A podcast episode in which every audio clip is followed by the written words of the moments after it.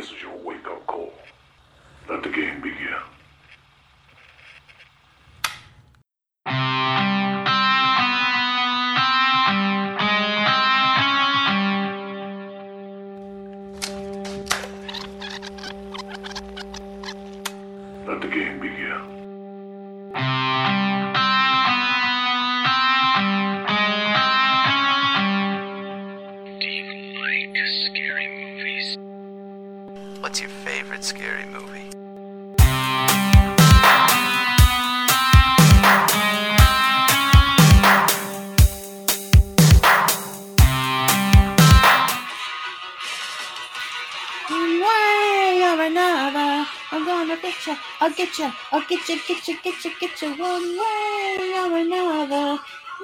Get you. I'll get you. I'm not another stalker. Stalker. I'm not a stalker. I'm not a stalker. Maybe I'm a stalker. Oh, hi Jeff. Hi. How you doing? I'm good. I wasn't doing anything. uh yeah, so welcome to Stalktember. Stalktember. Uh the month of stalking here on Movies to Be Murdered By. Maybe we should change it to Movies to Be Stalked By. Hmm. Um I don't know. Maybe not. Maybe we'll just leave the logo alone. we got enough on our plates. Um yes, this month we are celebrating um well, I don't know about celebrating. We're celebrating horror movies as always. We are going to delve deep because there's no other way to delve. Um I've never delved lightly. Have you, Jeff?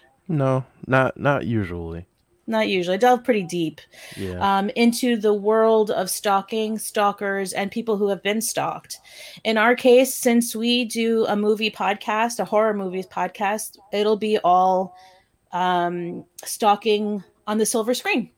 And to start us off this week, first week, we are getting into Fatal Attraction. We are going right for the gold to kick us off into this very frustrating, fascinating, psychologically uh, world where somebody becomes the object of someone else's obsession. So, Jeff, if you want to take it away and uh, fill us in on Fatal Attraction. Yes, and I I have to say that I did not see the budget for this film, but I saw that the box office it was like 20.4 million, which is kind of crazy, but I guess, you know, given the times it was 1987 and movies were cheap, so um we'll go with that. Uh, but uh so Fatal Attraction is um wow we'll we'll get into thoughts about it later. But um, Dan Gallagher is a a married attorney, a married lawyer. We have that in common. The the lawyer See, part. the lawyer, another lawyer. Yeah, Just I wonder if he represents. He wouldn't represent horror films like you do, though, because he's no. No, I think he represents books. All, all joking aside, right? yeah, he does. He he represents books, but not horror movies. And no. you know, I mean, he's kind of a tool in some ways, but we'll get that. Yeah, I already don't like him. So uh, so so Dan is uh married. He's an attorney, um, and his wife is Beth. He has a daughter named Ellen, and uh, his work, like Jesse said, he represents a uh, he he represents books basically, publishing companies, that kind of thing. So that led him to meet uh, Alex Forrest. They met briefly at a uh, at a dinner party type of deal, and then uh, the next day, I think he ends up meeting Alex for the first time formally, and um, his wife and daughter go out of town, out of town for the weekend, and uh, yeah, Dan and Alex get it on. They they have he has an affair, and uh, you know they at first it was just kind of this fling. I think they both thought, and you know they were having fun, and um, you know, they yeah, they they go crazy. I I will admit I watched this movie a long time ago. And upon watching it this time, I did not realize how much fun they actually had, but they had a lot of fun. They Um, enjoyed the pleasure of each other's company They- many times in this movie. many times over, many times over, and in multiple locations. So good for them. um, but he he ends up leaving uh, in the middle of the night, and um,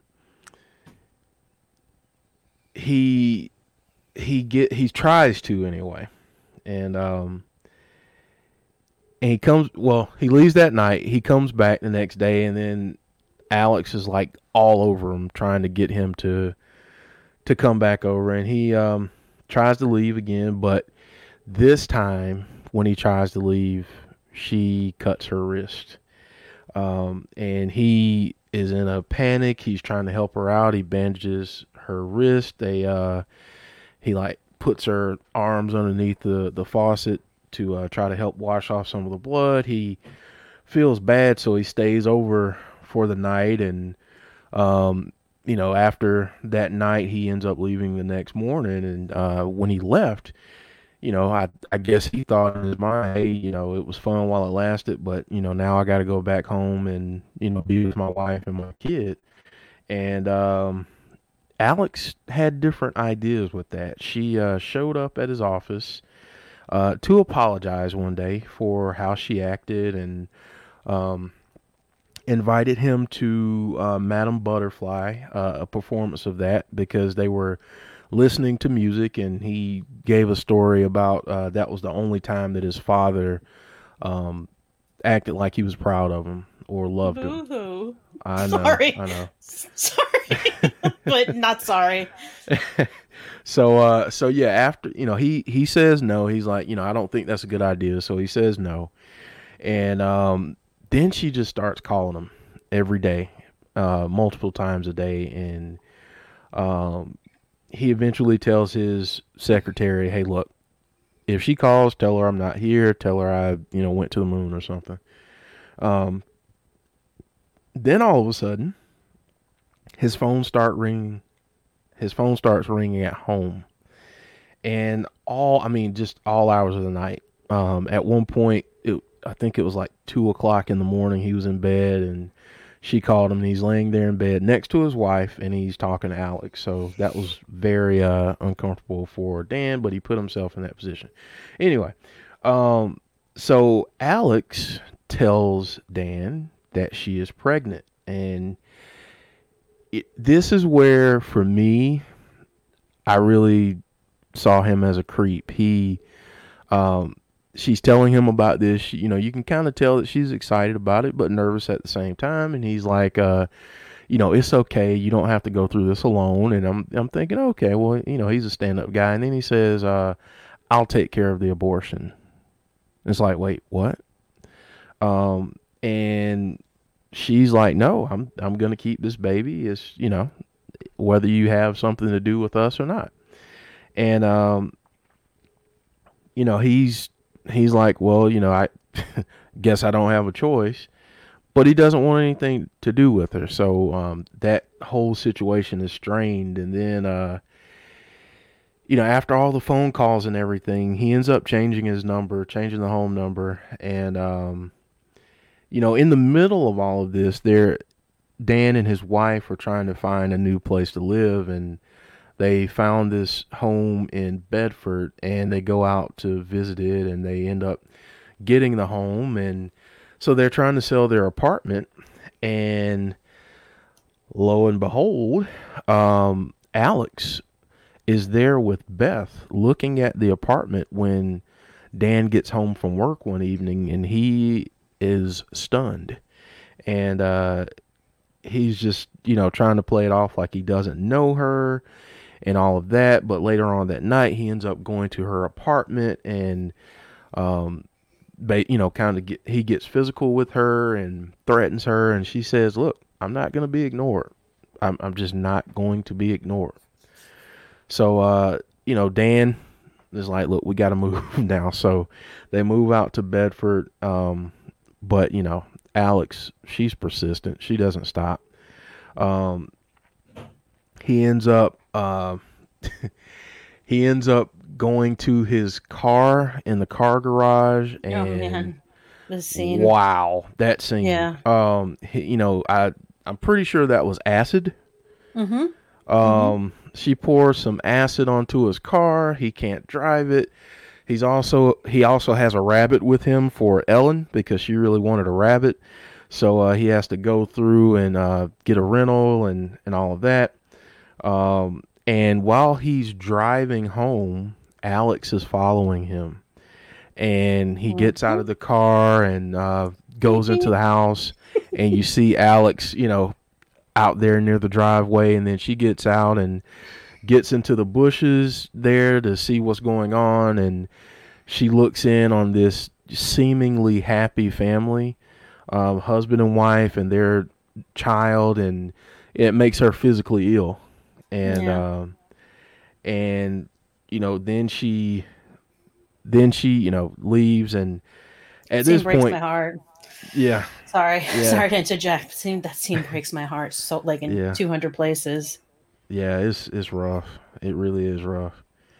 Um and at this point and let me back up. She also Alex also made Dan a tape that he played in the rental car when he was driving home and um she was just letting him know that look this isn't you shouldn't have done this thing thinking that it was just going to be a one-time deal and that's it you know it's you have to take responsibility. And um, you know she she used some language that was a little colorful. And you know if you want to listen to that you can you can watch that part.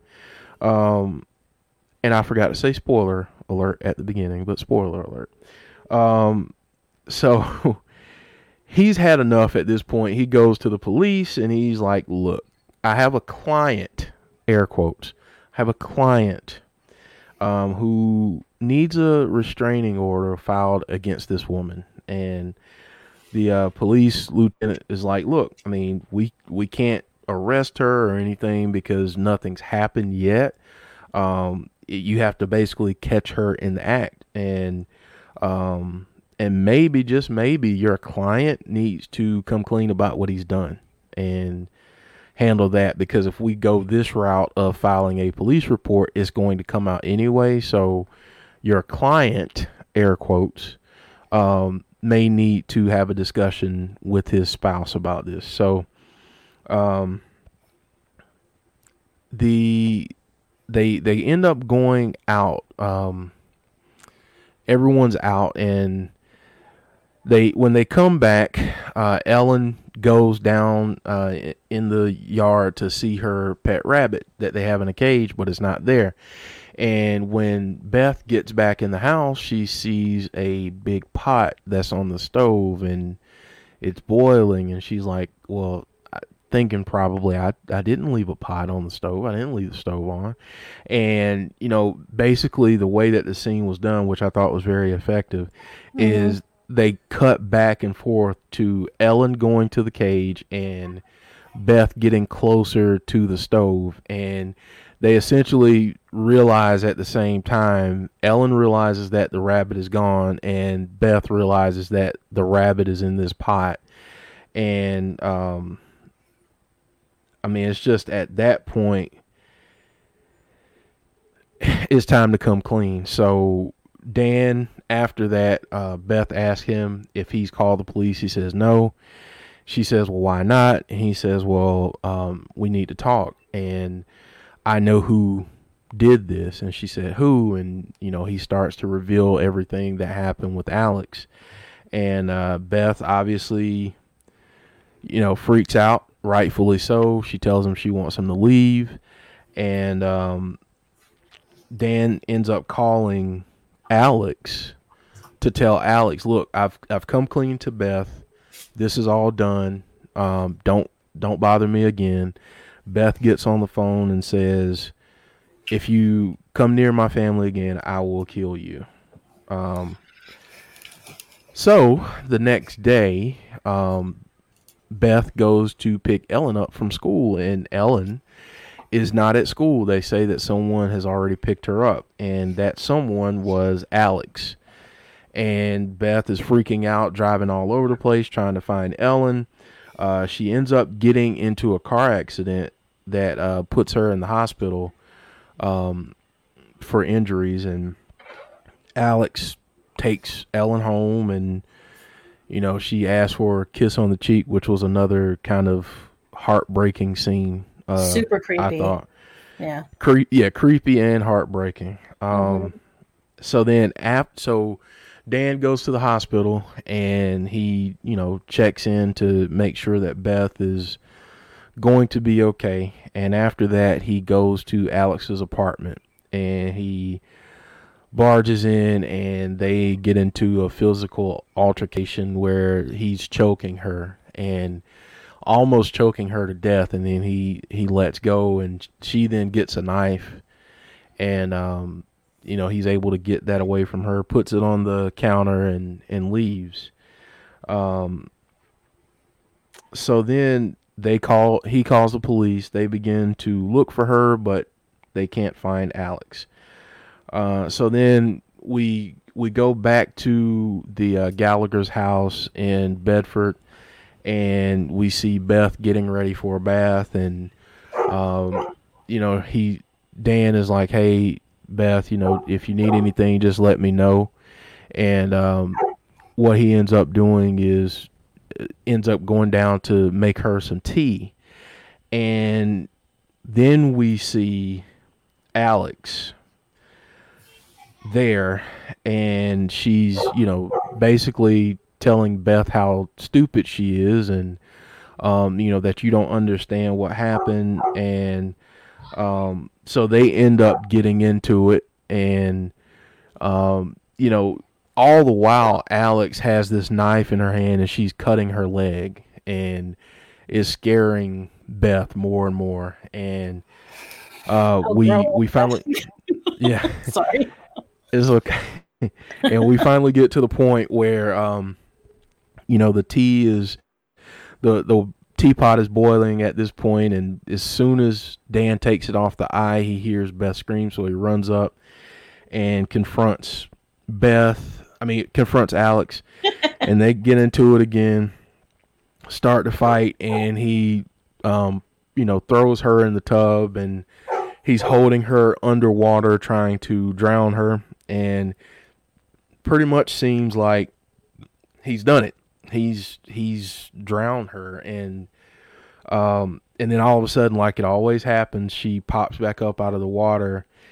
And uh, and a- after cutting Dan several times and all of that uh she pops out of the water and Beth shoots her um in the chest. And uh at the end we see Dan giving his statement to the police um, he goes back inside where Beth is waiting on him. She gives him a hug, and we end with seeing a family portrait of the Gallaghers Dan, Beth, and Ellen. Roll credits. Roll credits. Indeed.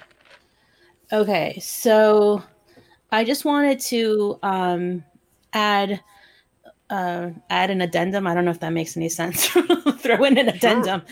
Um, alternate ending, original ending, if you will. This movie had the, the the ending that we all know is not the ending that was originally shot and put into the film and released. Um, unfortunately, the original ending did horribly with test audiences everywhere. so the studio said, no way. Um, we need to reshoot and come up with a different ending, one that will satisfy audiences, or else this movie's going to tank. Um, so I'll give you a little more trivia after I tell you what the actual ending is.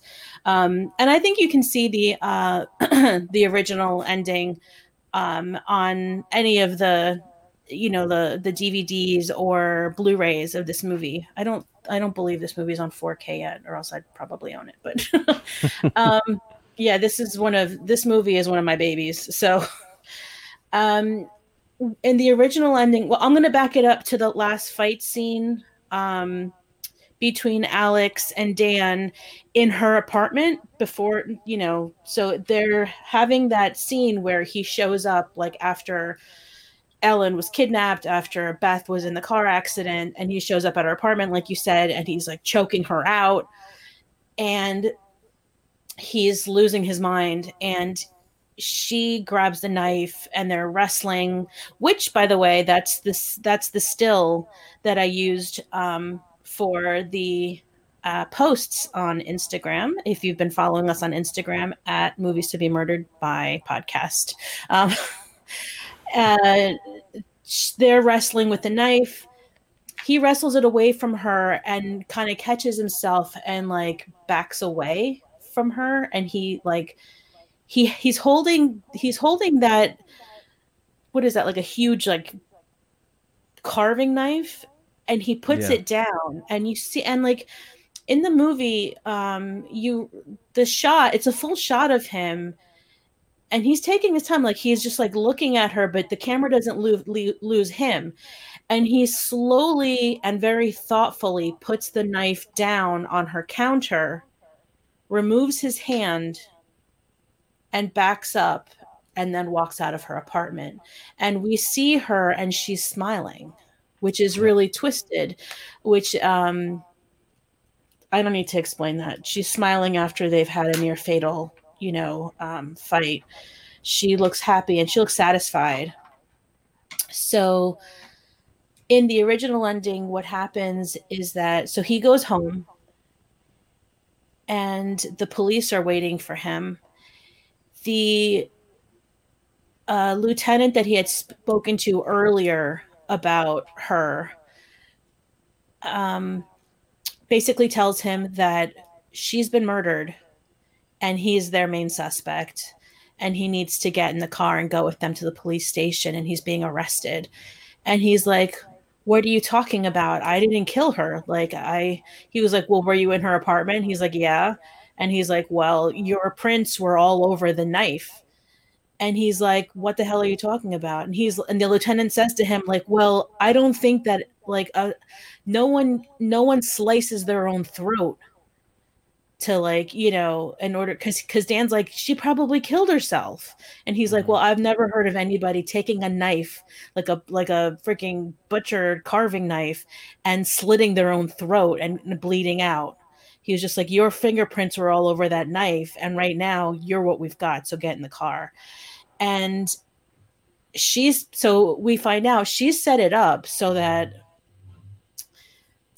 she's framed him for her murder which is really twisted and like amazing i mean this is like this is 1987 this is before gone girl and all of these like you know way extreme like sociopaths portrayed on film. I think that's like a.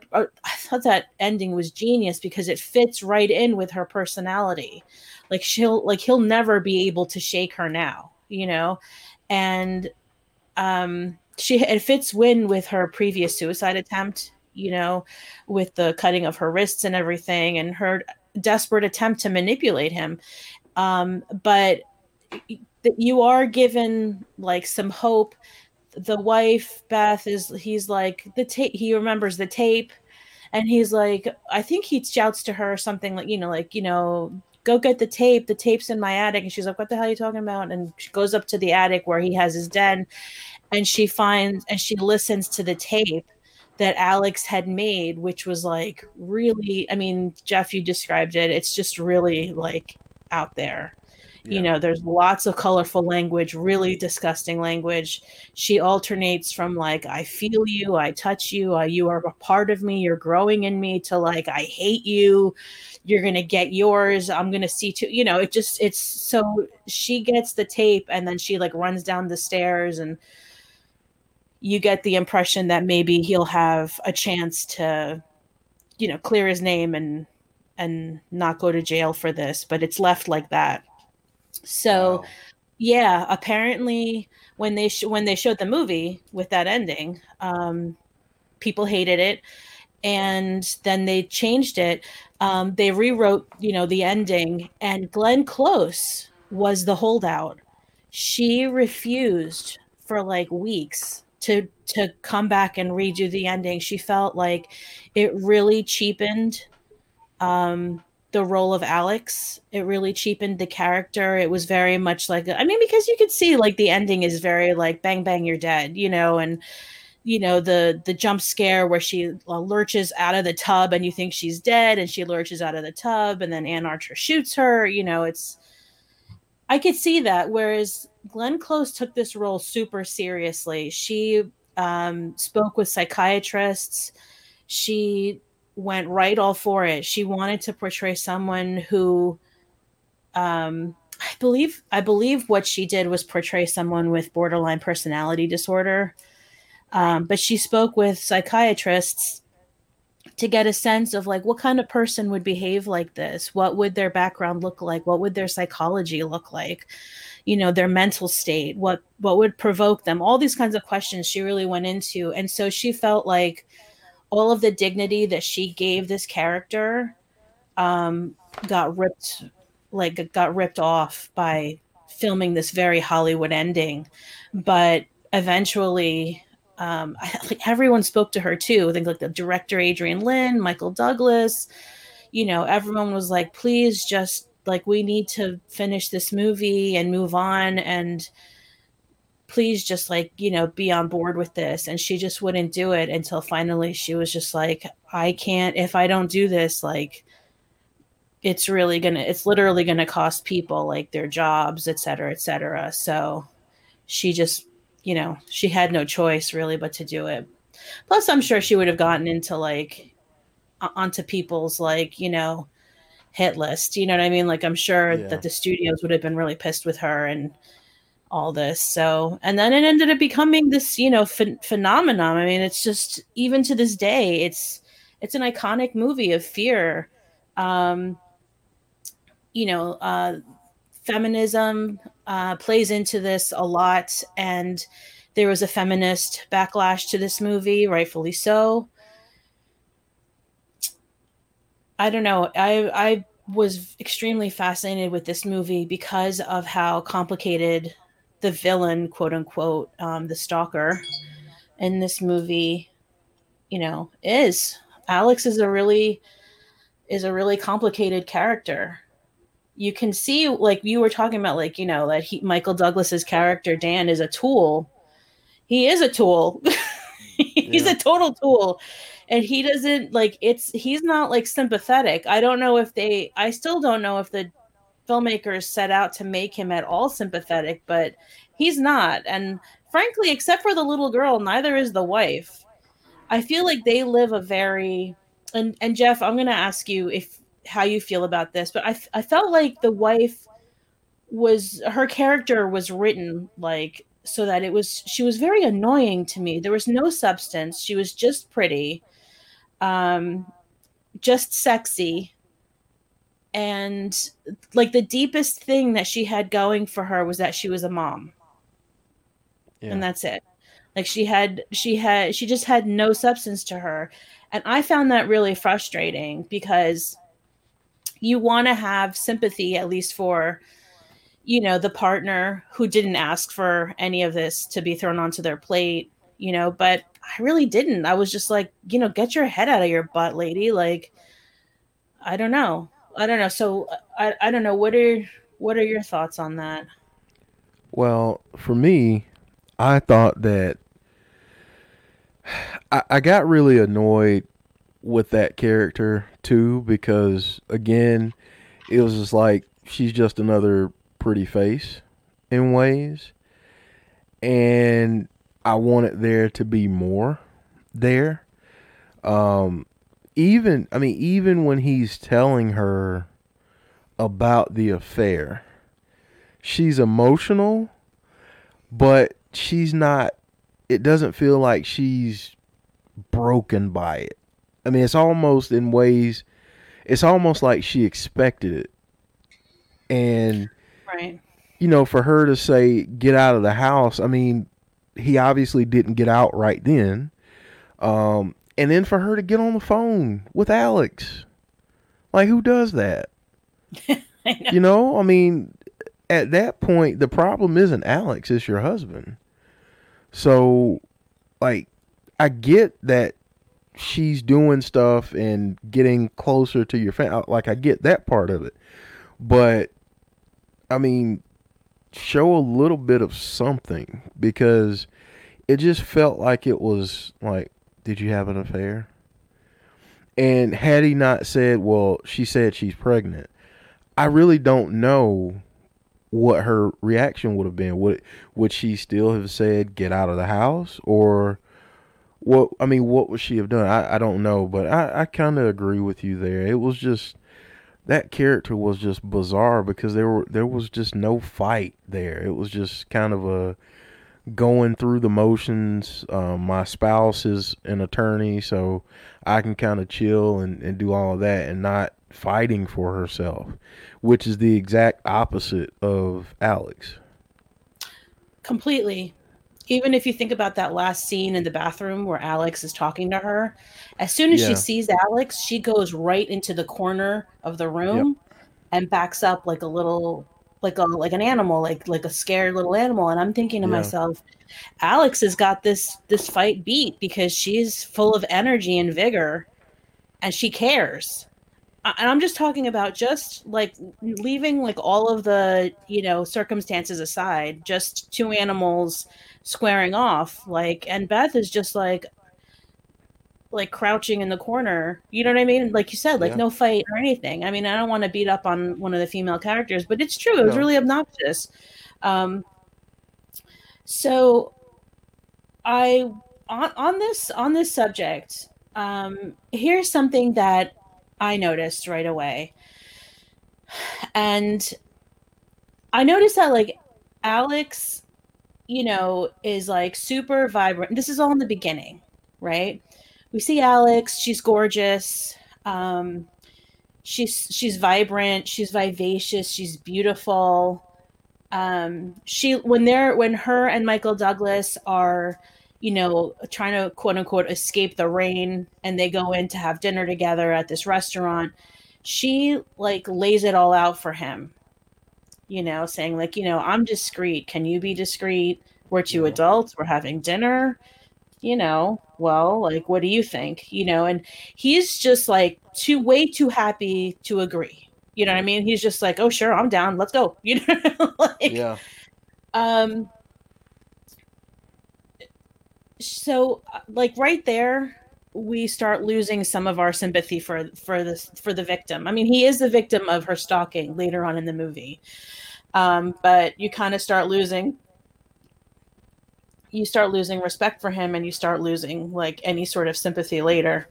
So they have their tryst. Um, they go out dancing. She's awesome. She's so much fun. Um, like you said, she she calls him later. He goes back out with her. They go to Central Park. Um, but we see our first we see her first flash of like real anger. Um, Dan like jokingly like falls down when they're playing catch with the dog and pretends to be dead. And when she realizes that he's just you know like pulling her leg she gets really angry and confesses that her father had died of a heart attack in front of in front of her when she was just a child which is something super heavy to like bring Yes. up right when you're like Yeah. just kind of literally at the park having fun with a dog and your boyfriend you know because like that's kind of that was their dynamic that weekend Yeah. and then she blows it off as a joke like she's getting him back for pulling her leg but he's left shaken you can see that um but you also see in that in that scene of her of them like playing and stuff like she just looks so happy and fulfilled with Dan and the dog she's not like she doesn't have to be the cool girl you know who lives down in the meatpacking district and knows this cool like latin music club and does sexy things in an elevator like she yeah. she just she's just like you know running around with her boyfriend and happy and fulfilled and like playing with the dog you know and just finally has like a context of her own like this whole scenario like belongs to her you know um and then you know and they have the the dinner at her back at her place where she Is this? Am I getting it mixed up? Where they have the spaghetti? Is that after the park or before the park? Um, I believe it was darn it. I, after the. I think it was after the park. Yeah, because then he talks to her. Yeah, because then he talks to her about Madame Butterfly, and they're listening Right. to it, and you know, um, that's the other tie-in with the original ending. Madame Butterfly plays a part. Apparently, in Madame Butterfly, I've not seen it, um, and I haven't seen the movie on Butterfly either.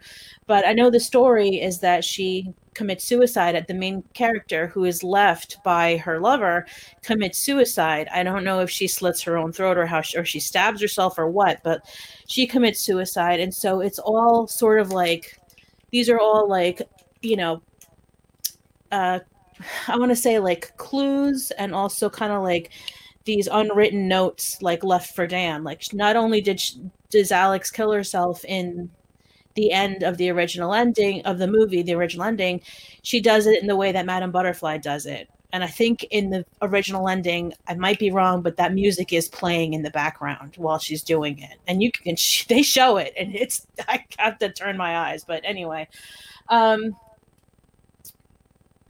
so he's talking to her about the movie, and you get the sense like how scared he is still of like the doom in the story of Madame Butterfly, and that he does have like issues with women. I mean, it's so clear, you know, because Yeah. I mean, he marries a Barbie doll. His wife is a Barbie doll. Like, she's just pretty, she's sexy. That's it.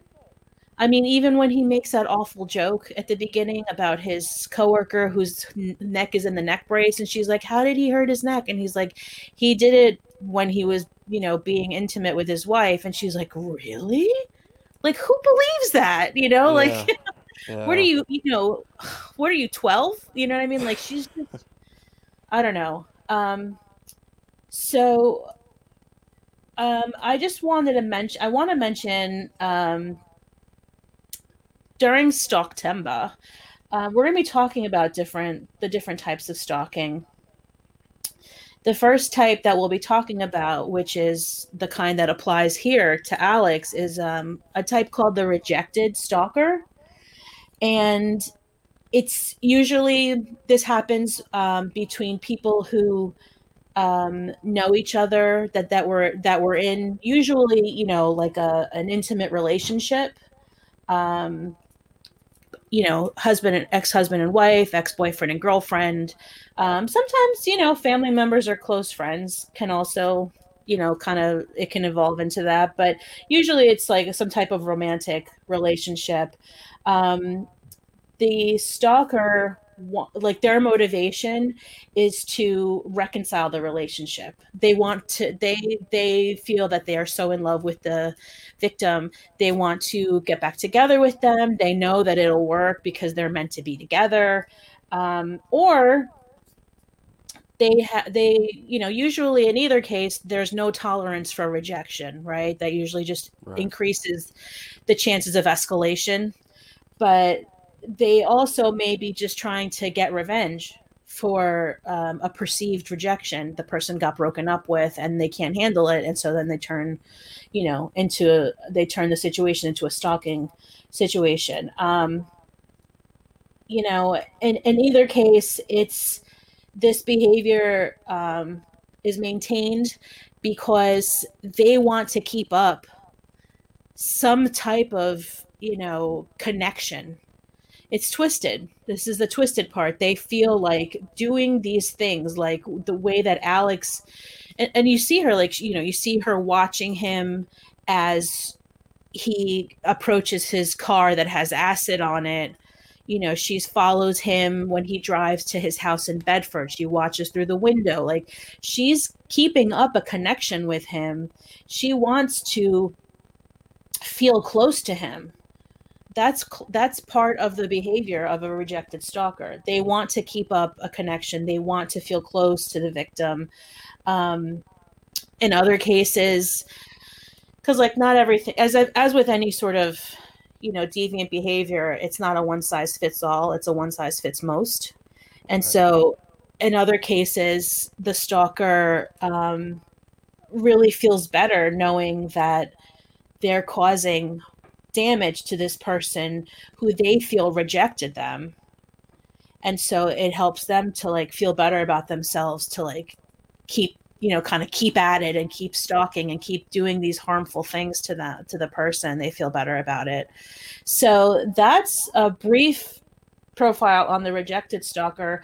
Alex you can check off all the little tick boxes for alex's behavior in this movie. I mean she we see the danger and the warning sign pretty clearly in their dinner together. Jeff, do you remember when they're having dinner at her apartment? Yes. Pop quiz. Yes, what I were do. they? Pop quiz. What were they eating? Go on. Jeez. Do, do, do. You're gonna have to tell me. I'm gonna be mad at myself. Spaghetti. Huh? They're they're eating spaghetti. Yeah. I I don't know why. Yes, they were eating spaghetti. And like I know like we don't have like smell-o-vision on our TV sets, but like I feel like it smelled really good and I wanted her spaghetti. You know?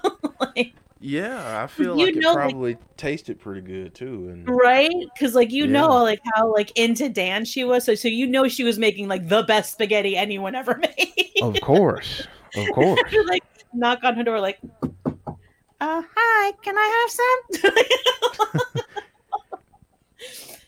um she says to him so they're eating and and they're you know um talking about like you know he's married and you know it's too bad. And she seems like she's being pretty you know square and and everything about it. So you know thus far.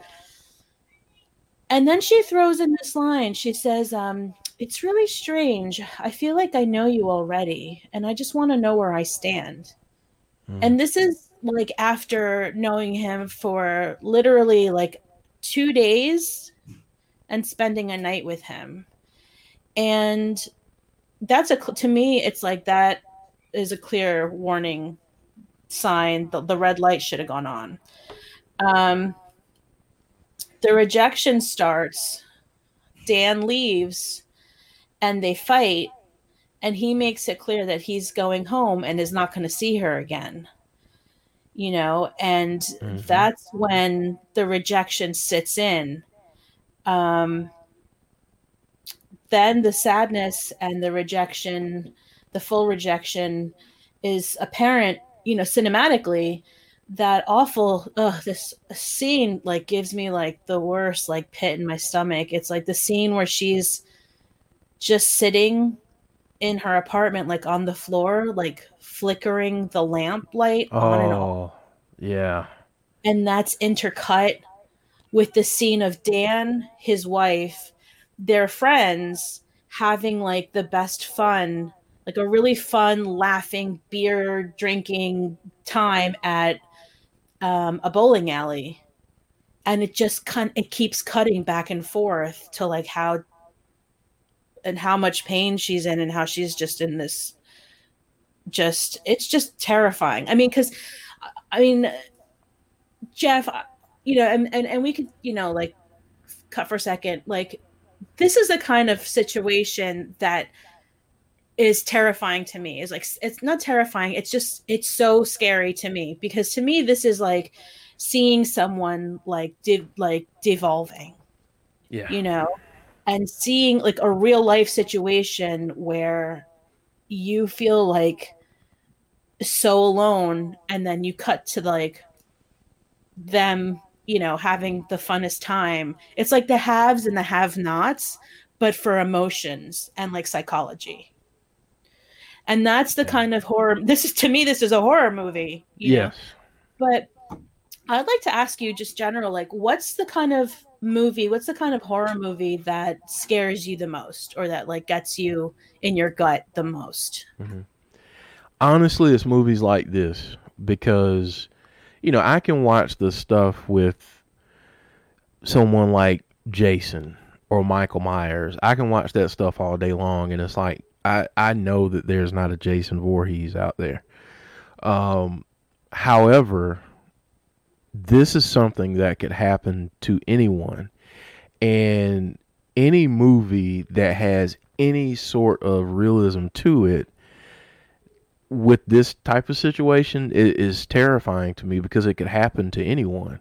It could happen in real life. So anything that's realistic, uh, whether you have you know someone like Alex in this case, or and I'm trying I'm trying to come up with movies off the top of my head, but I mean even something like Nightcrawler, like we covered last week, Yeah. where you have people that have these motivations and ulterior motives, and you know these these things take take over them, and they're willing to do anything and stop at nothing to to get what they want. And you know and a lot of times that ends up with people being hurt and you know even worse killed. So uh things like this really i mean this is real horror to me. I mean i know that you know this movie is technically classified i guess as a psychological thriller but i mean it's ju- it's it's scary. It's terrifying because it shows you one what happens when a person toys with another person's emotions? Mm. and and what can happen as a result of that? Regardless of how strong that person looks on the outside or how strong you think that person is mentally you never know until that glass breaks. And once it breaks who knows what's going to happen but you know it, it's not going to end well One hundred percent, one hundred percent. That actually brings me directly to um, the the scene where Dan confronts her and things escalate. Um, believe it's after the rabbit issue, um, but not Mhm. like it was before um, the whole kidnapping and everything. Um, He confronts her. Um, he's angry, and she's like being romantic and seductive, kind of like, Mhm. "Oh, I, I, I, you know, I knew you'd come back," or whatever kind of thing.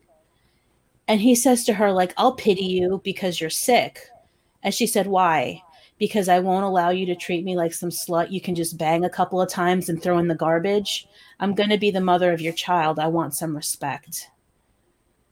And that goes right to, you know, like what you were talking about.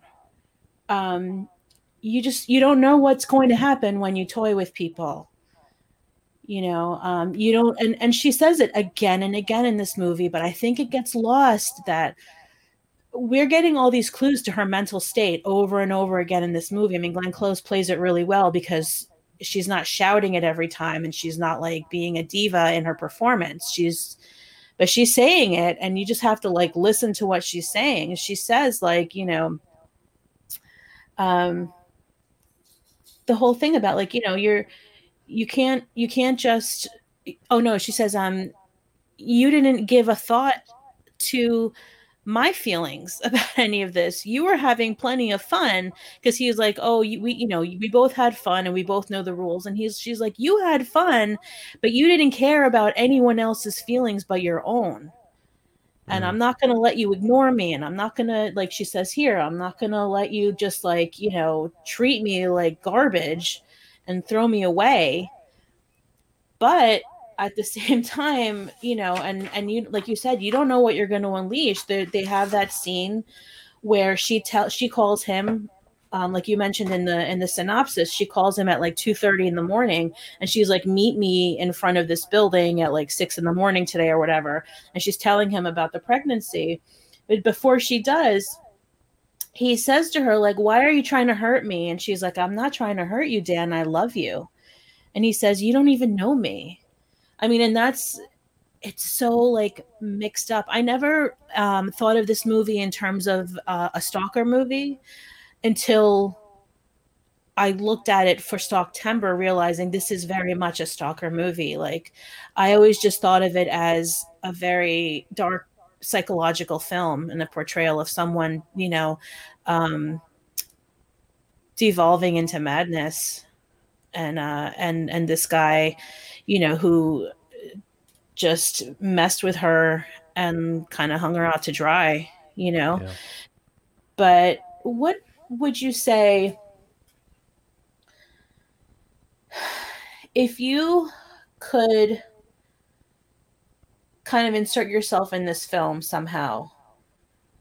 What would you say you would change about the movie if you could? Like, you know, kind of like let's go on a different track here. Like just in terms of like the cinema of the movie like what Ooh. is there anything that you'd adjust in this film? And not to not to make it modern because you know Yeah. it it is a period piece at this t- at this point. And we should mention like all of the phone calls like the incessant calling and everything that she that alex does. This is all before cell phones so this is all on landlines where you don't see the phone number of who's calling you. Um et cetera et cetera so Yeah.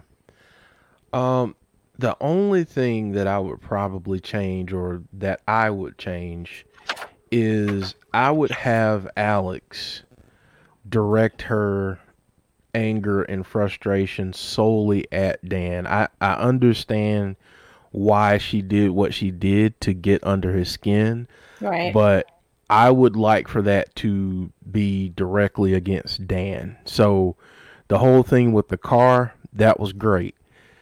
Send stuff to his job or, you know, that kind of thing. But I, I just feel like whenever whenever there's a child involved and, you know, this child obviously loves this rabbit and all that stuff, and then you get that scene, that's something that is traumatizing for the entire family um and you know really there's there's no real reason for a child to be involved in that part of it. Um so i would that's the only thing i'd really change. I'd like to see everything directed at dan because he's the jerk that did all of this. Um so you know I, i'd like to see to see that aspect of it. Um and you know honestly i'd like to see beth stand up for herself and have a little more personality about her. Um, the only time that we really saw her have some personality and some fight was when Ellen was kidnapped.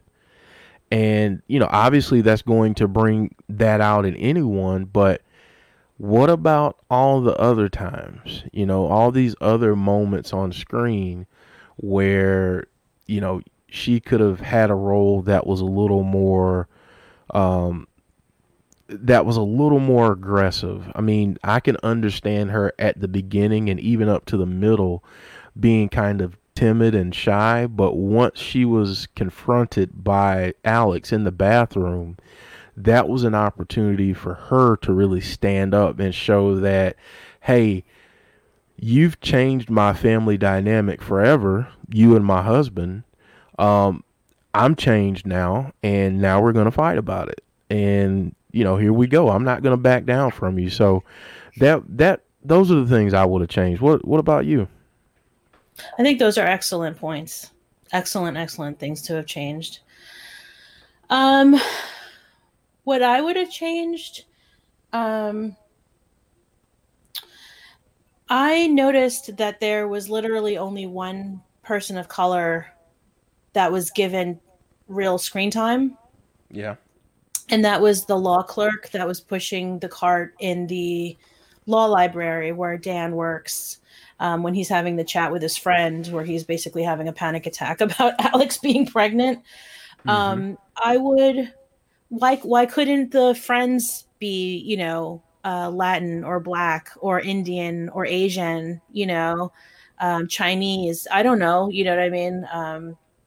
Thai, who knows? Like the the couple friends that they were friends with, you know. Um, why couldn't his boss have been black? I, you know, um, rest in peace, Fred Gwynne. But Yeah. but you know, give me give me a, give me a bunch of something. You know what I mean? Like I get it. They at that time they wouldn't have made the um, main characters people of color because that didn't fly for mainstream movies.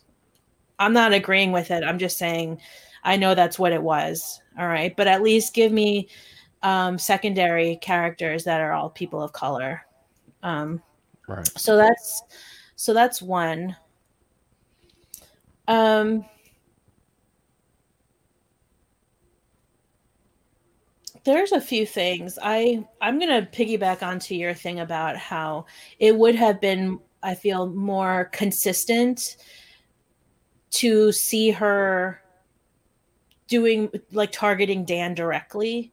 Like i feel like the big like set pieces of this movie so to speak you know are like the roller coaster ride that she that um, ellen and alex go on um, the car accident the car crash that Beth gets into when she's out looking for Ellen, you know, and um I feel like those are not and, and then the bunny scene. Um I, I feel like, you know, more of that with Dan. Like you said, like the, the acid on the car was a great start.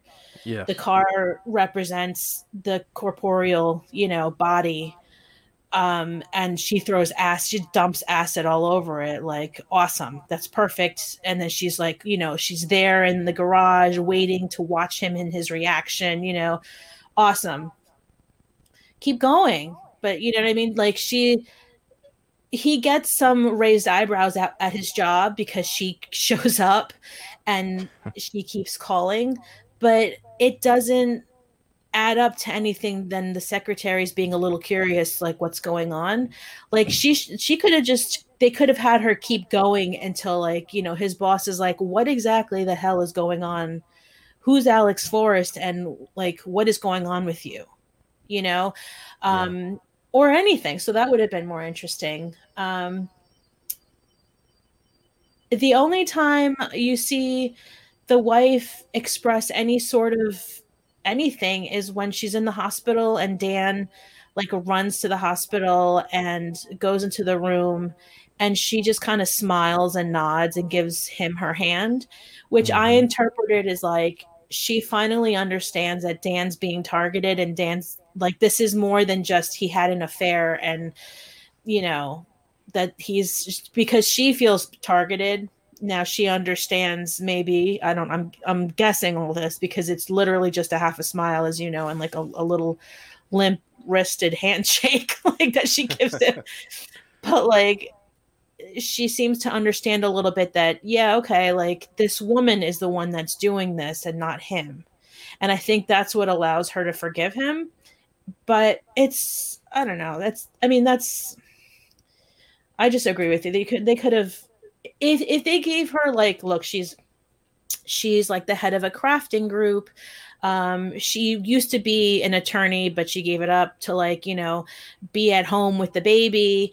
And now mm-hmm. she runs you know like i don't know like a little school for kids and or she's like a part-time chef and she's got this business and you see her and ellen doing more stuff together. And it's like then it's like you're building up. And can you imagine if this movie like if he actually had a family like like a wife that's like you know doing stuff and his kid is like doing stuff with her and like they're all instead of just like we're in bedford with mommy and daddy you know like you know they're helping me look for a house. Like it's so annoying. And like ps i can say that because i literally used to work in bedford. Like all of this area that they're in is like jesse territory. It's it was all filmed in westchester. That's where i live and have grown up. And um actually the the roller coaster ride that they go on and the amusement park is called um, Playland, and that's in Rye, um, in Westchester, and I grew up going there. Um, so wow. all and then they filmed parts of the scene where Beth is looking for Ellen um, in Ossining, which is um, the town that I spent the first eight years of my life in. So, um, and currently that's where I get my Jamaican food, by the way. I Remember the other the other week where I was like, oh, I want I'm jealous. Food. Yeah. I'm, oh, when I'm you, jealous, really well, jealous. When you come to New York, I'm going to take you there. You know, they got really good oxtail. Oh, um, don't say that. But they do. they don't it's been so long. It's been so long since I've had oxtails. Oh my oh. gosh. They don't have oxtail near you? Listen, really. we're we're lucky that we have a Walmart and a Waffle House.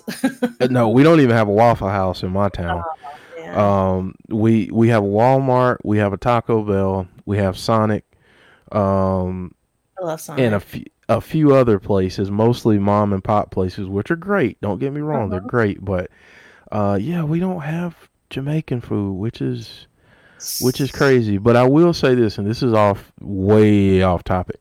Um, there's a new restaurant in town that um they do, and and this is going to sound crazy, but it is delicious. They do collard green egg rolls. What? That doesn't sound crazy. It they are phenomenal. I mean, Oh. phenomenal. I'm gonna tell my husband about that. I will. I will. I love that. Do what else do they have? Anything else good? Oh yeah. Well, I mean, they have a lot of different kinds of egg rolls. They have a Philly cheesesteak egg roll, which I had tonight. What? Um, and how was it? yeah. Oh my gosh, it was amazing. Um, they have they have really good wings, which I'm all about.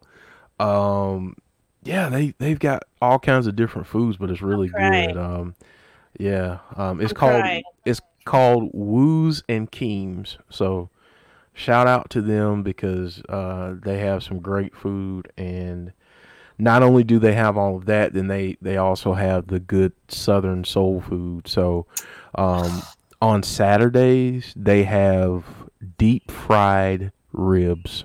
You're killing me. I, I'm sorry. I'm You sorry. You're killing me. you're gonna you're gonna feel bad about one oxtail, and then you're telling me like 600 things that this place has. I'm Never I'm mind sorry. soul food. Like ugh, I can't get any. Like there's no soul food around here unless I unless I go up to Harlem. You know, which is like the part. It's just fine, but it's like the parking. Oh my god. Yeah. I don't city for the parking. It's fine, but uh, and then like you don't know unless you because like I could go to like Sylvia's or something, but like you know I don't know if there's like a better place. That's the kind of thing you have to be like in the know about, you know, Yeah. just like any restaurant, you know. So I don't. Uh, Well, you know what? You know what I'm going to have to do when I get up there? I'm going to make a good soul food dinner for you Yes. for you and the family. Thank you. I'm going to do some nice fried chicken, some collard greens, some macaroni and cheese, Thank you. and You- um, and you some good cornbread. Yeah. You will be my son's hero if you do a mac and cheese because he loves mac and cheese. Okay. Currently, his father is the king, but he will love anybody who does mac and cheese. oh, Yeah. Louis, Yeah, I'll Louis- do it. Okay, well, I'm taking you up on that. I'm not going to forget. I'm going to write it on my wall. There you No, go. No, I won't because I don't want to ruin my my paint, the paint Don't- job on my wall. Yeah, don't don't ruin your It's wall. really nice, actually. Listen, you you you I've I said it forget. and not only will you not forget, but we have a lot of listeners that will remind Yes. me of that. So um Yeah. so yeah, just book it whenever I'm up there. I'm And I'll gonna take you to a really awesome um, Ecuadorian restaurant. Okay. So good, Jeff. Oh my god. okay. And back to the depressing movie that we're talking about. Off of food. Off of food. Um, okay, wait, wait. Last thing. Last thing that I would change about the movie, and I think that I'll bump this up to like, you know, forget the best thing. Um, the p- people of color. And then my, the second thing I change is what the hell is the story with this unborn baby? Yeah. Can somebody tell me if this is real? Is she really pregnant? I mean, I know that he says to his friend, like, oh, and I called her gynecologist, and the gynecologist, you know what he said to me? Congratulations. and like, I'm wondering, like, okay, like, but maybe that was a fake. Who knows? Like, because you just, she's such an unreliable person and unstable that you don't know, like, I don't know, maybe she lied and who the hell knows whose number she gave him, you know? And yeah. but then again, like she really might be pregnant. She keeps saying it. I don't I don't know. I mean, is she that like would she really try to trap him as my friend Betsy would say? like you got to trap him, you know what I mean? Like, um because if so, then like how many times has he choked her out in this movie out of anger? Like you don't do that to a pregnant lady. Like that makes him more despicable. And then like when they kill her, like hello, you just killed two people. Yeah. Do you know I'm she, Yeah. if she's pregnant, like they killed her in self-defense, but they also killed the baby. They could go to jail for that, right? I mean, they're white and wealthy and live in Bedford, so they probably wouldn't, but you know, that is a possibility. Yeah. If it was you or I, Jeff, like you know what I mean? I'd be in Um, jail under the yeah, jail. I'd be in jail on my way to death row. You know what I mean? But um, you know, would somebody just please make it clear if she's pregnant or not? Because it comes off like it's a ruse. And I don't Yeah. know that it isn't. Because she just dies and no one and like no one mentions it. yeah. So Yeah, and that that part kind of bothered me too. yeah. that bothered me because it's like okay like i think that there are two ways that you can look at it obviously you can say um, she was actually pregnant and you know that's unfortunate when she passed away but the other i think if it's if it's a ruse that almost weakens her character a little bit in my opinion because it's like you know, why go to that, you know, to to that point? I mean, I I get that she's trying to have Dan, but or have you know have him involved in her life in some way, shape, or form. But you know, I yeah, I I would have liked a little more explanation about that and to know if that was a real thing or or whatever it was because um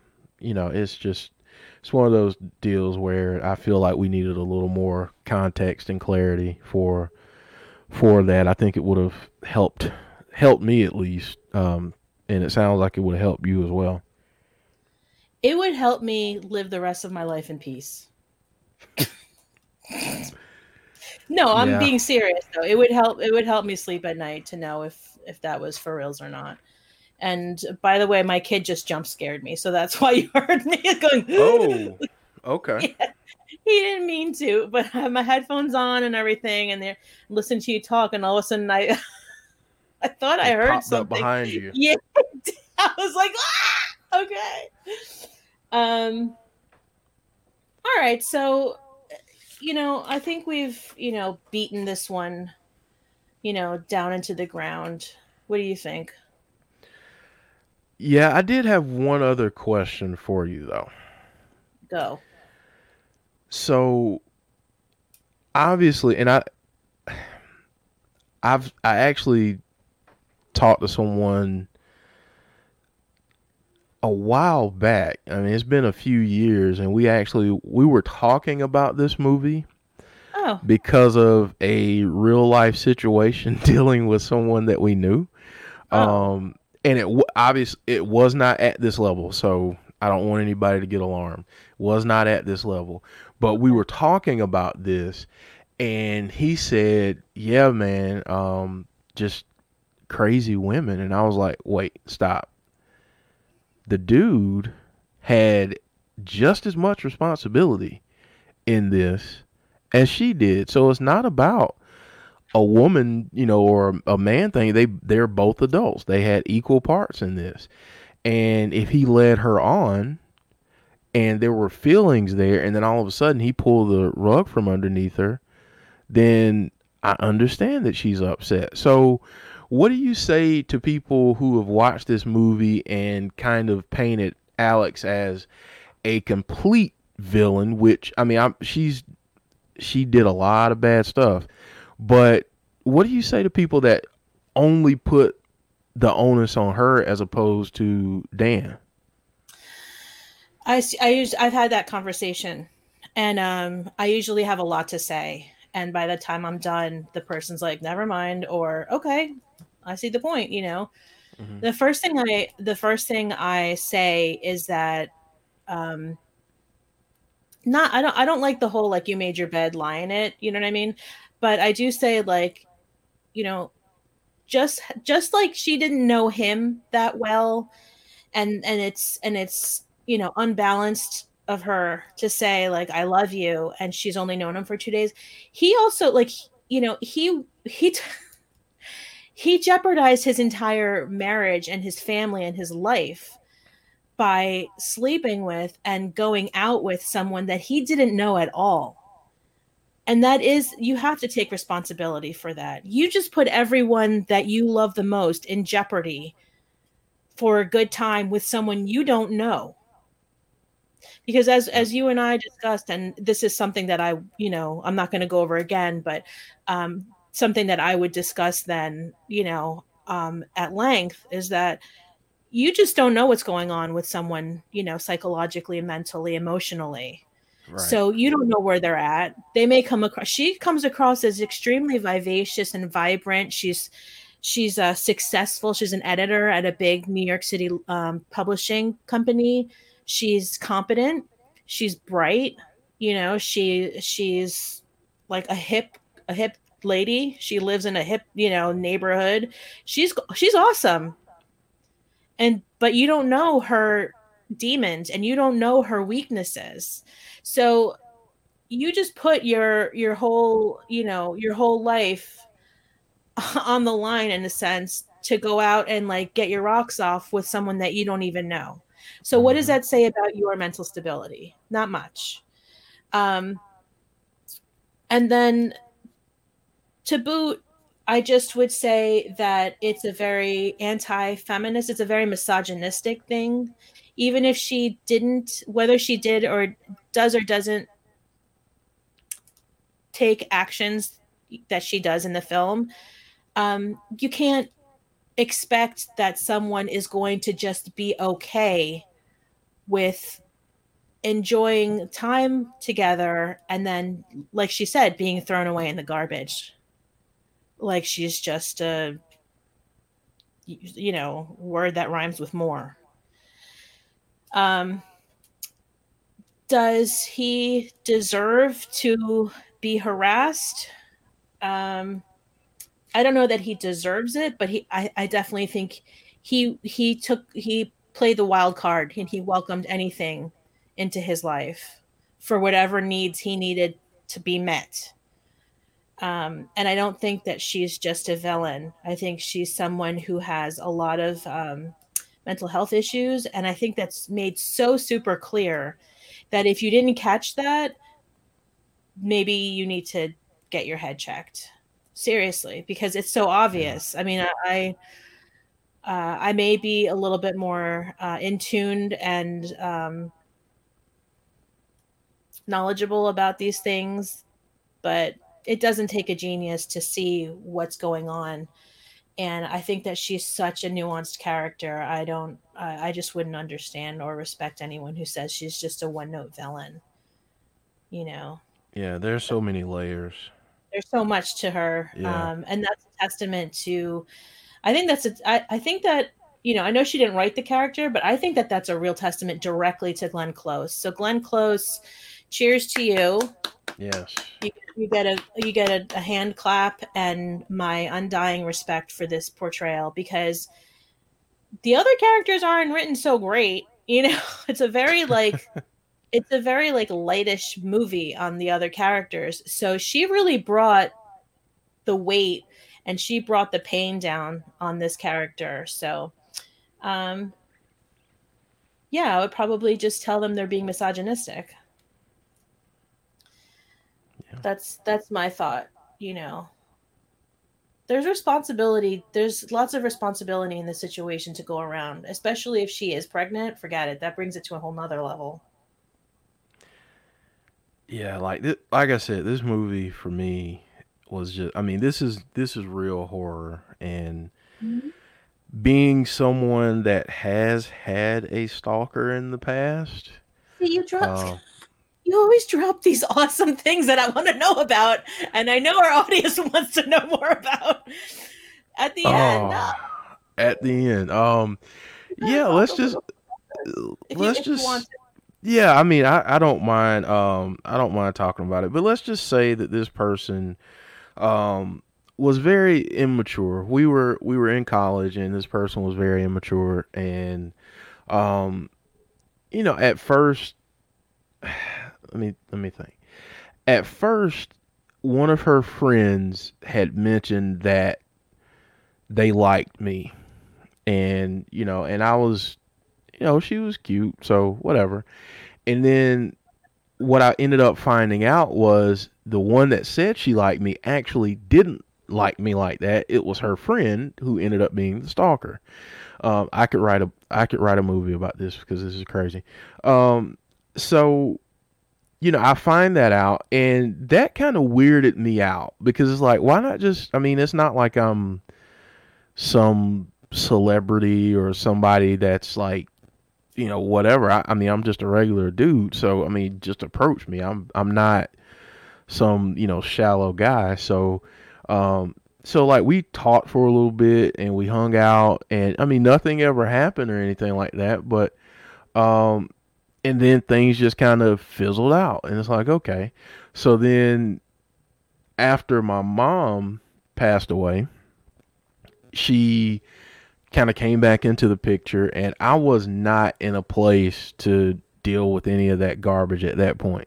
So i'm pretty sure i'm pretty sure what happened was she like played this game with me where she called me and hung up and you know, called my dorm room or something and hung up. And finally, I, I probably just went off on her. And it's like, I don't have time for your childish games. I probably said a lot of colorful stuff and like, leave me alone. And that just gave her the fuel to keep going. So fast forward, fast forward, um, probably about, I don't know, six or seven years um, she comes back into the picture. And at that point, it was kind of like, okay, she was immature. We can be friends. We can talk, whatever. So we started talking, and she started doing this crazy stuff again. No. And yeah, and then it's like, okay, now I'm done. Well, one night I'm at my house, and it's like midnight, and I hear a knock at the door. Like I'm, I'm hearing you know, knocking at the door. And I'm asleep on the couch and I'm like, I don't know who this is, I, you know, whatever. She sends two of her friends to my house to say, You need to talk to her. She's out in the car. Yeah. And I was like, If you guys do not leave, we're going to have some problems. Like, I'm we're gonna have ser- can. yeah, like we're gonna have some problems. Like I, I haven't gotten into a fight in a while, but I, I'm still good with these hands. You can catch these hands any day. So I'm just saying, like you don't don't tempt me. So, you know, they end up leaving, but she keeps on. She keeps on. And uh so the end of this story ends with I was driving home from work one night and I don't know why I decided to look in my rearview mirror, but I just looked in my rearview mirror and I was like, man, that car's been following me for a while. So I like turned off on this road and it turned off with me and I'm like, okay, this is weird. So then I turn off on another road and it this car followed, you know, turned off again. So I'm going like I've I've gone an hour out of my way Oh my goodness. going towards my house and this car is following me. So I got the idea that what I'm going to do is while I'm driving, I'm going to call the police. So that's what I did. I called the police and I said, listen, I'm on this road. I'm driving this kind of vehicle. This person's driving this kind of vehicle. And when you see us, you know, I'm just going to pull off to the, you know, to the side of the road. So that's what I did. The cops came and, um, the the police officer made a really really stupid and insensitive comment um like well you know you can't make love to everybody man. You know you gotta you gotta and i was like wait this is not that type of situation. So don't assume that me and her did anything because we didn't. We never did. So um she's just crazy. Like that like that person that particular person was crazy. Um because she couldn't take a hint and it wasn't like it'd be different I, I wouldn't call i don't call anybody crazy because everybody has different things that they deal with. Mhm. But her thing was she liked to play games with people. This is something that she did all the time to the point where she faked her own suicide. That's disturbing. Yes. That's extremely disturbing. Good lord. And she was following you? Yes. Did did, did she keep going like when you pulled over or did she stop also for the cop? Oh, she stopped also. And what did she have to say for herself? She said, "Oh, I was just following him home to make sure he got home okay." All right. Ugh. And see what you know what though? This brings up a point that we forgot to make about stalking, and we'll come back to it. You know, I know it's longish episode here. Thanks for hanging. Thanks for hanging out with us, guys. Um, police often, and I'm not condemning police, you know, because not all police do this, but most of the times, uh, nine times out of ten, victims of stalking report that they have gone to the police to no avail Yeah. with silly comments like that guy made to you. Yeah. Totally that's totally totally common that happens to victims of stalking. And I'll I'll leave it at that cuz I know we are running kind of on a long episode right now. Yeah. But um wow, I'm sorry that that happened to you, Jeff. Yeah. That I- is that is nuts. That's uh, that must be extremely uncomfortable and and weirded out kind of feeling to go along with that. Yeah. Yeah, it was it was scary. I mean, again, it's not like I led her on. Um I at one point I did like her until she revealed who and what she really was and at that point I was like, okay, I'm out. And she just couldn't take the hint, so You were like, "You're cute. I like you." She was like, "Great, thanks, Jeff. I am Beelzebub." You know, like, Yeah. like okay, never mind. Um, be walking this way while you walk that way. Good luck to you. yeah. Wish you the best. Wish you the best. Um, one time this car was fo- this car full of guys was fine. This is dumb. Don't anybody ever do this. I was young and road rageful, and you know made a really bad choice. But thankfully everything worked out. I'm still here and everything's fine. Um, this I was with um, one of my friends, and we were just driving. You know, just regular night, summertime, driving around, not doing anything, not calling attention. I wasn't driving a fancy car, so it's not like you know uh, flashiness. And this car full of boys were following us, but to the point where it was really starting to get really disturbing, you know. And instead of getting scared, I got really pissed off. I got really, really angry, and I was like, "I've had enough!" And I just pulled the car over, and we were on a main road, so it was, it was fine. There's lots of cars going by. I got out of the car and walked to their car and like beat on their window, like I did one of those. and I was like, "What the hell do you think you're doing?" You were bold. That was bold. Yeah, I was bold. I was pissed. And um, Wow. and then and then they um the guy wouldn't open the window and it was a car full of teenage boys they're probably like the same age we were i don't know how old we were we're like 19 or something you know and they drove away i was like that's right you better leave you know like at that point like people had cell phones but like not everybody did and if you did it was usually like one of those huge clunky like clunky monkey cell phones you know so i don't even Yeah. know if i had a cell phone with me or at all but i was so i was so angry anyway Wow. Crazy fun times. And then when i remember when i told my family about what happened they all oh my god they all jumped on my case. They were so mad at me. They were like you never do that. You don't know what could have happened. I was like i was on the main road. And then of course the you know the whole like they could have had a gun like Yeah. argument came up. And i was like all right all right. So yeah so nobody ever do that but it was pretty funny. It was Wow. definitely a beatrix kiddo moment uh, Yeah. well, uh, if we left anything out of our chat about Fatal Attraction, I want to apologize, and I'm I'm serious about this because this movie, um, personally means a lot to me. Um, I've never been stalked, thank God. I, I'll, you know, all joking aside, thank God. But I feel like it's a really important movie in the lexicon of movies about uh, mental illness. So, um, if we left anything out, I'm sure we'll we'll drop it into our our next week's episode. But now it's time for some ratings because ratings don't really matter, but they are fun to do. So, Jeff, Yes.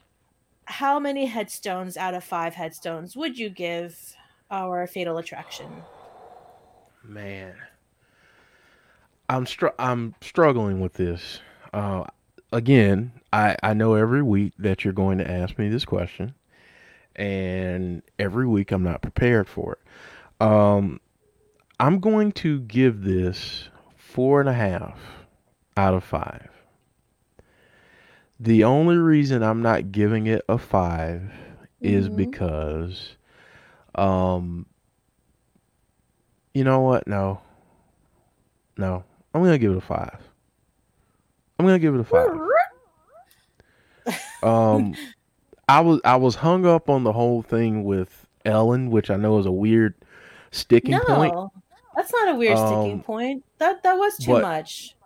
Yeah, I mean that was for me. That was like it was. It was like okay. I mean, this is a, a six year old girl, and you know she has this rabbit that she's been dreaming of having, and you know that was very messed up. So, um, but no, I'll I'll give it a five because honestly, from a realism standpoint, this is a terrifying movie because again, we never know what a person's psyche is and what their mental state is. So, I mean, we can we can be talking to someone one day and things seem fine and the next day something tragic can happen and we just can't see that coming. So, um so yeah, I'm I'm going to give it a 5. I'll give it a 5. All right. And uh, would you get any part of this movie tattooed on your arm? Now that is going to be a no for me. Um because honestly, I don't know what I'd get. Um and I'd be terrified. Not only because of the movie, but um because of my situation, um my personal experience with this. So um so yeah, I I would not get any ink of Fatal Attraction, but I do I do really um, think it's an amazing movie. It's a classic, um, and yeah, I mean, I, I see why you why you love it so much. Same same questions to you, my friend. Thank you, by the way. Um, I would give it a five um, because I can look at it through the lens of its time period. So I can I can say like, you know, is it gross that there are no people of color? Yes, one hundred percent. Um, am I forgiving that? No, but I can also look at it like you know you can watch like Mel Brooks movies, you know what I mean, and still think they're funny even though they're like you know extremely problematic. Um so i'm gonna i'm gonna give it a five. Again i just think that glenn close brought the house down. Um uh, michael douglas did a really good job too i think. And um the atmosphere the tension the music all of it was done really well i think. So um cheers to the whole movie. And in terms of ink I if you had asked me like a like a year or two ago, I would have said yes and I would have gotten a tattoo of Alex Forrest. Um I was way more sympathetic to her um in the past. Um even defending her um unsavory behavior and her stalking, which I didn't ever think of as stalking before, but it is stalking. Um but I don't know. Just I, I don't know. I guess just some things changed. You know, um, I don't know if it's the medication that I'm on that has changed some of like my viewpoints on things. That are some things are still. I have some far out theories, but some things have kind of you know, um, circled back to a, a realm of where logic kind of takes over. Um, and I don't, I, I don't like, uh, I don't sympathize with her or empathize with her that much. I just feel that she is nuanced and has a lot of mental illness that, you know, um, isn't explicitly talked about in the film, but is definitely shown in the film. Um, so I have to say no. I don't. I don't think I would. This is a a, a really dark movie, a wonderful movie that I, I still love and I still hold up. But no ink. Gotcha. Yeah. Um, I would.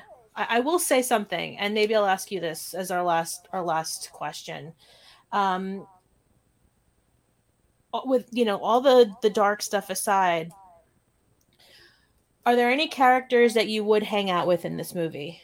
Like the friends of, you know, like the couple friends or the lieutenant or Michael Douglas or Glenn Close or um, Ellen, you know, like. That is a really good question. Yeah. Um, I thought the one friend, the the guy, was pretty funny. Uh huh. Um, he seemed like a little bit of fun to hang out with. Um, Dan though, I probably would have just punched him in the in the face. Um, uh, yeah, probably the friend. Um, because you know, big guys gotta gotta hang out. We gotta Stick stay together. together and pack. So yeah, so yeah. I hear you. What yeah, about the you? The friend was goofy. You know, Yeah. there were times where he was like sleazy, but he was he was being funny, which is awesome. I like people who can like who have that like who have that level of energy and like and funniness and like keep it up. You know what I mean? Like ramp Yeah. up even. Um, I would have hung out with Alex like um at that sushi, you know, book party, book release party that where where they met for the first time, and I would have hung out with her like I would have loved to have like met up with her at that Latin music club and like gone dancing with her. You know, that's she seemed like a lot of fun, like Yeah. so much fun. Um, and it's funny as, as I was watching the movie in preparation for for our, our podcast, I was I found myself saying like, could I be friends with Alex? Like she's so cool. Like she lives in such a cool like. You have to understand like the meatpacking district where she lives in the in the film, uh, totally different now. It's completely completely different. It does not look like that anymore. Um, and it just she's just like you know a, a really cool chick. Um, I think it probably would be okay since I wasn't since I'm not a guy, you know, so she wouldn't necessarily get hung up on me. But then again, you know, a friendship with someone who is so emotionally unstable is probably not a good idea either. But in those scenes, I would have hung out. I would have wanted to hang out with her. She seemed really cool. Yeah. And yes, I probably I I don't know if I would have punched Dan in the face, but I definitely would have stuck out my foot to trip him as he was leaving. Yeah. I I would have just mistakenly like tried to put on my coat and punched him in the face that way. you could have punched him in the face, and be like, "Whoops, thought you're somebody oh, else. oh man, I'm I'm sorry. My bad. I'm sorry. I thought you were to- totally thought you were someone else. Yeah, I'm sorry, man. I yeah, I thought I saw a bug on your face, and you know, normally I instead of swatting bugs, I punch them. So I'm I'm sorry. That's I know that's just a weird habit I have. I'm my bad, man. Sorry for that black eye. That's funny. Um, so yeah, so this has been a longer than usual episode of movies to be murdered by, but uh, hopefully you guys have enjoyed it. Um, again, kicking off Stalktember. If you guys have any questions or requests about anything, um, get at us at movies to be murdered by podcast on Instagram uh, movies to be murdered by at gmail.com um i can never remember the twitter it's mtbmb Mm-hmm. uh Podcast. podcast podcast and yeah we love you guys we thank you so much for listening to us uh, again and again. We hope you come back. We hope you tell a friend. Tell a friend. Tell a friend, and then you guys can Please listen, and then then you guys can talk about it, and then you guys can write to us on Instagram because that's where I live. Please do. All right. Well, I'm gonna get back to my favorite stalker song, "One Way or Another" by Blondie, and start my little private dance party here in my studio. Jeff, what are you gonna be doing? Um, not not having fun. I'm going to be writing some articles tonight. So, yeah. All right, cool. So so this was the highlight of my week and and my uh and my day. So Same here. La la. la. Gonna get you. I'll get you. Get you. Get you. Get you. All right, guys. We'll get you next week. Peace. Bye.